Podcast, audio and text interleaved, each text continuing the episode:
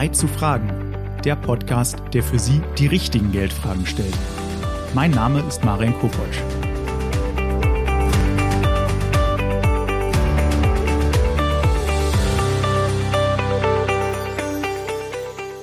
Herzlich willkommen zu einer weiteren Folge von Zeit zu fragen. In der heutigen Ausgabe sprechen wir über ein sehr wichtiges Thema, die Altersvorsorge für Frauen. Wir werfen einen Blick darauf, wie sich die Planung für die Rente zwischen Männern und Frauen unterscheidet, welche Herausforderungen dabei vor allem auf Mütter zukommen und welche Produkte sich für die Altersvorsorge für Frauen eignen. Dazu ist mir heute Elisabeth Kurz zugeschaltet. Frau Kurz ist Expertin für Vorsorge und Vermögensplanung bei der Deutschen Bank in Hilden. Hallo, ich freue mich, dass ich heute mit Ihnen sprechen kann. Hallo, grüß Gott. Ja, Frau Kurz, wie wichtig ist Ihnen denn Ihre eigene Altersvorsorge? Mir ist meine persönliche Altersvorsorge sehr wichtig, weil ich ganz klar sehe, dass man für sich selbst Vorsorge treffen soll. Und die Lebensplanung im Leben ist ja immer unterschiedlich, je nachdem, in welchem Alter man sich befindet. Und dementsprechend habe ich auch für mich entschieden, die immer wieder anzupassen und das auf meine eigenen Beine zu stellen. Und meinen Mann habe ich geheiratet, weil ich den liebe und nicht, weil ich abgesichert sein will. Das sind meiner Meinung nach sehr schöne Worte zum Einstieg, Frau Kurz. Lassen Sie uns bei diesem wichtigen Thema zunächst noch einen Blick auf die Fakten werfen. Wie unterscheiden sich Rentenhöhe, Rentendauer und weitere Faktoren zwischen Männern und Frauen bei der Altersvorsorge? Wir Frauen haben eigentlich deutlich höhere Lebenserwartungen als die Männer.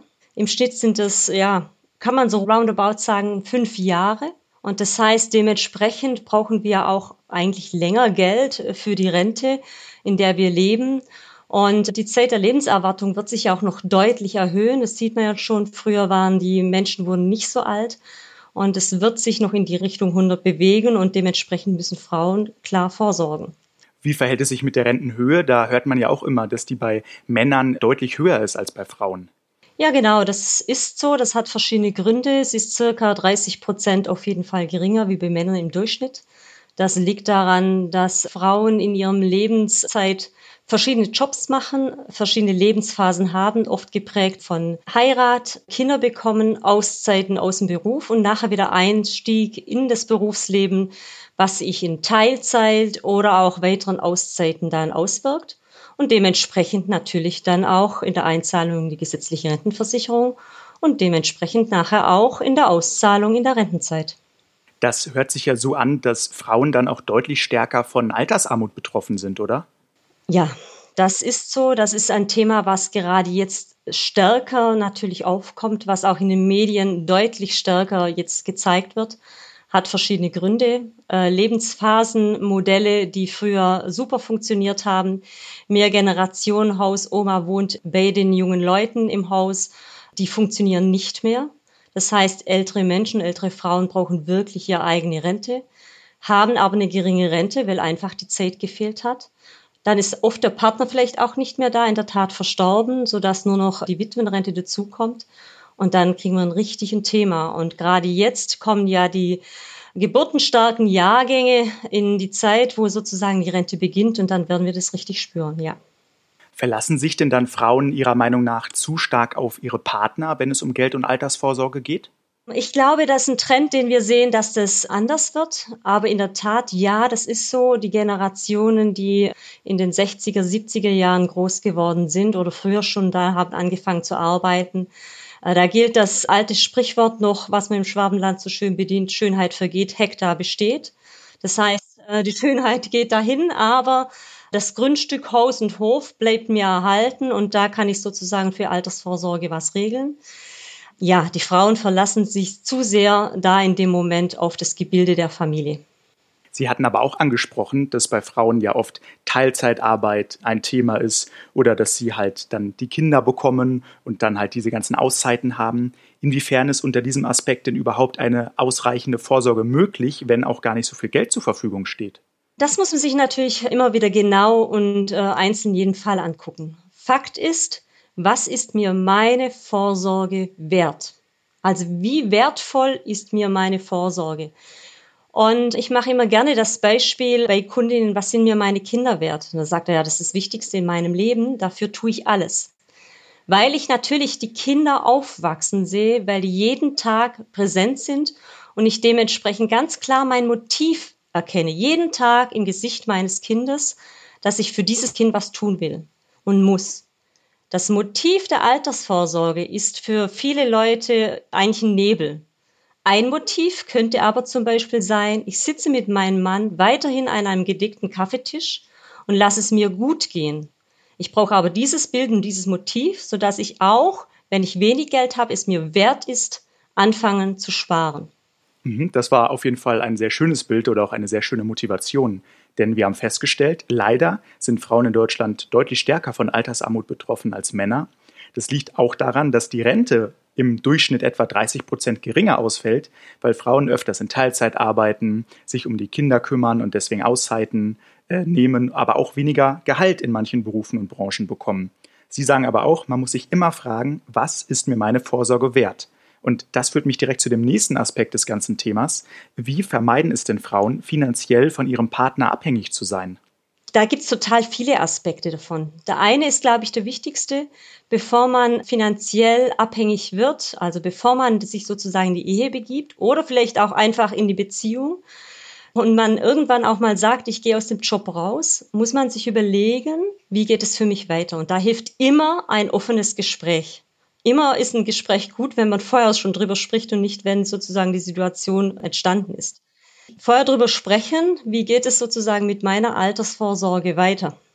Oder wie kann ich die nebenher aufbauen, weil ich bin ein Individuum da sehen wir ja natürlich auch in der heutigen Zeit, Paare sind ja nicht immer nur Männer und Frauen, sondern es gibt Frauen und Frauenpaare, Männer und Männerpaare. Sollte man sich da also vielleicht, wie Sie gesagt haben, zusammen direkt auch am Anfang hinsetzen und schauen, hey, wie können wir vermeiden, dass der eine vom anderen abhängig wird? Absolut. Das ist genau mein Ansatz, den ich auch mit meinen Kunden gerne bespreche. Einfach zu gucken, wie ist die Situation, wie sieht die für jeden Einzelnen aus und dann erst zu gucken, wie sieht sie gemeinschaftlich aus. Und äh, dann kann man in der Tat Lösungen finden, wie das aufgebaut werden soll. Das beginnt natürlich unter anderem mit dem Ehevertrag, wo man bestimmte Dinge festlegen kann.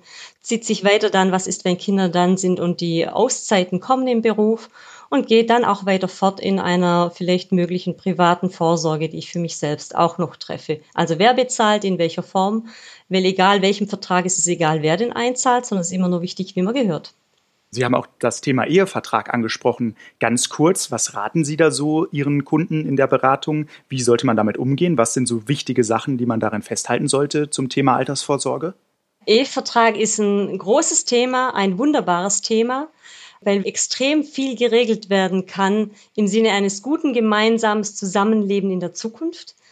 Fakt ist aber auch, dass ganz viele Menschen nicht über einen Ehevertrag nachdenken, also schlichtweg kein Ehevertrag bei Frauen vorherrscht und dementsprechend nachher das große Erwachen kommt. Drinstehen kann ganz, ganz vieles und ganz individuell mit dem Rechtsanwalt dementsprechend aufgesetzt werden. Ja, das glaube ich, zumal man ja auch immer davon liest, dass es ja sehr viele Scheidungen gibt und es nimmt teilweise sogar zu oder hält sich auf jeden Fall auf einem sehr hohen Level.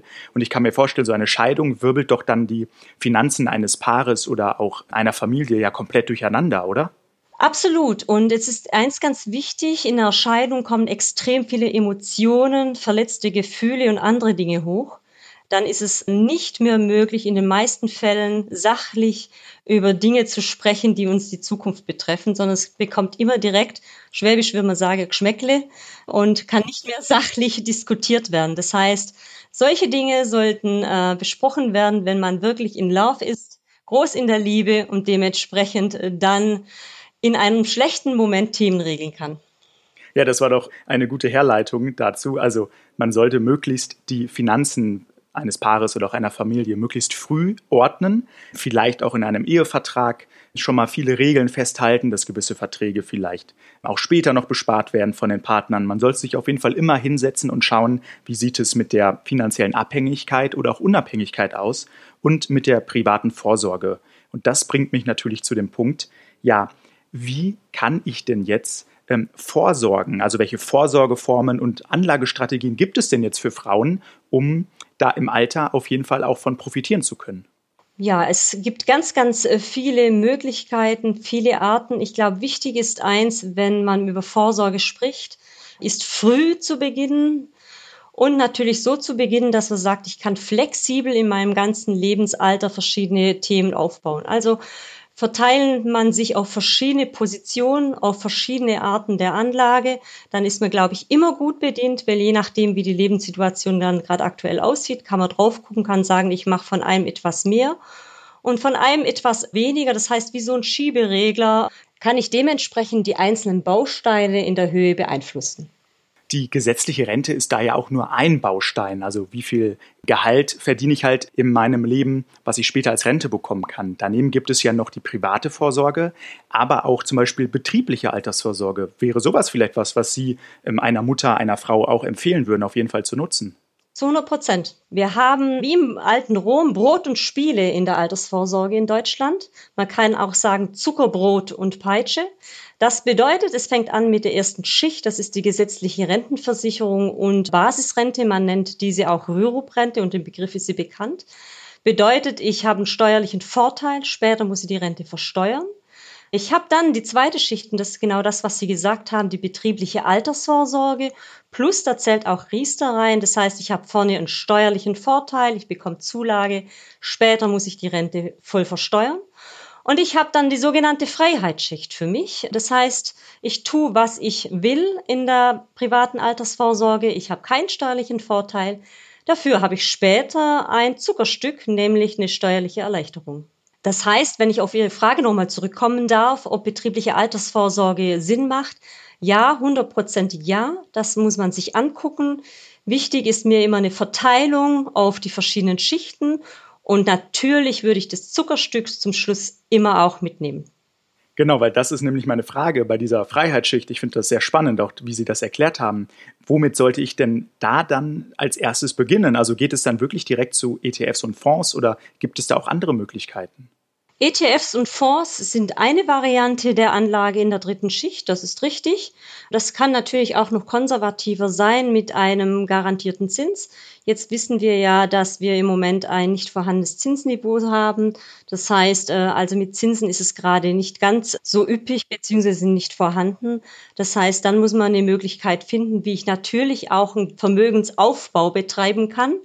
Und das kann unter anderem natürlich am Kapitalmarkt sein. Ich möchte mal einfach ein Beispiel dazu nennen. Wenn ich 50 Euro pro Monat in die Hand nehme und mir diese Zeit lasse, das wirklich für die Altersvorsorge investieren zu können, dann ist es in der Tat so, dass ich nach, wenn ich jetzt mal rückrechne, circa 30 Jahren ja, irgendwo um die 15.000, 20.000 Euro eingezahlt habe und einen Endbetrag von äh, 60.000 Euro erwirtschaften konnte. Das heißt, es war eine Rendite pro Jahr von zu sieben Prozent. Und es war jetzt kein Hexenwerk in der Tat, sondern ich habe mich einfach am Kapitalmarkt weltweit orientiert. Und ich glaube, das kann natürlich je nach Risikoprofil eine Variante der Möglichkeit sein, in der dritten Schicht zu agieren. Super, dann haben wir da einen richtig guten Überblick bekommen, was man da in dieser dritten Schicht machen kann. Mich würde jetzt noch interessieren, gibt es denn sonst eine Faustregel, wie viel Geld Frauen noch investieren müssen in die private Altersvorsorge? Um die Nachteile bei der gesetzlichen Rente ausgleichen zu können? Ja, es ist ja so, dass ich natürlich mir von der gesetzlichen Rentenstelle ausrechnen kann, was die Differenz sozusagen war, die ich da mir als Lücke aufgetan habe. Ich bin der festen Überzeugung, dass man am besten mit der Frau, die gegenüber sitzt, klären kann, was ist das Ziel, was ist das persönliche Ziel, was ich erreichen will. Und von dieser Größenordnung äh, gucken wir dann, was ist bereits passiert, was ist bereits auf den Weg gebracht worden um dann zu sehen, welche Lücke ist noch vorhanden und dann gemeinsam zu entscheiden, wie kann die Lücke im Sinne des Gegenübers geregelt werden oder geschlossen werden. Kann da auch, das Thema Immobilie ist ja in Deutschland auch immer sehr wichtig, kann da auch eine eigene Immobilie der Plan sein, im Alter dann genug Geld zu haben? Weil oft erwirbt man die ja auch mit dem Partner zusammen und das stelle ich mir dann auch wieder schwierig vor, das schlussendlich zu trennen. Das ist richtig, aber Immobilie ist weiterhin ein großer Bestandteil für viele von einem Traum des Alters. Ist auch ein sehr guter Traum, weil ich natürlich mir die Miete schon mal spare und die wird ja mit jedem Jahr auch nicht geringer, sondern meistens höher. Natürlich ist die dann meistens zusammengekauft, sodass man auch da überlegen muss, was wäre denn in dem Fall, wenn wir nicht mehr zusammen wären? Also wie würden Ausgleichszahlungen sein? Wichtig ist nur eins. Ich kann von einer Immobilie nicht wie bei Hänsel und Gretel abweisen. Ich bräuchte nebenher schon noch irgendwie Kapital, was ich auch verwenden kann, um mein Leben zu bestreiten, weil auch eine Immobilie will instand gehalten werden. Das heißt, es kann ein Baustein sein, aber nicht der Baustein alleine. Mhm. Und zu den Bausteinen haben Sie ja gesagt, wichtig ist es da vor allem, früh zu beginnen, aber auch flexibel im Laufe des Lebens zu sein, um in verschiedenen Lebenssituationen auch unterschiedlich agieren zu können. Und Sie haben da das sehr schöne Beispiel gebracht, dieser drei Schichten, nämlich der gesetzlichen Rente, die dann erweitert wird durch die betriebliche Altersvorsorge und die private Vorsorge, wo Sie gesagt haben, da können Frauen, Mütter auf jeden Fall sehr viel tun, um da eventuell Nachteile ausgleichen zu können. Und Frau Kurz, jetzt haben wir schon sehr viele Tipps zu diesem spannenden Thema bekommen, wie Frauen sich noch besser um die Altersvorsorge kümmern können. Was sind denn für unsere Zuhörer jetzt noch mal ganz kurz zusammengefasst die drei wichtigsten Aspekte bei diesem Thema? Die wichtigsten Aspekte sind zu wissen, was meine Lücke ist, also zu wissen, was ich gemacht habe oder was ich erreichen will, zu wissen, wie ist mein Risikoprofil, wie will ich etwas machen und zu wissen, dass ich mich auf mich selbst am besten verlassen kann und nicht auf einen Lebenspartner. Das waren sehr schöne Worte zum Abschluss und da bedanke ich mich dann bei Ihnen, Frau Kurz, für dieses spannende Gespräch. Ich danke Ihnen.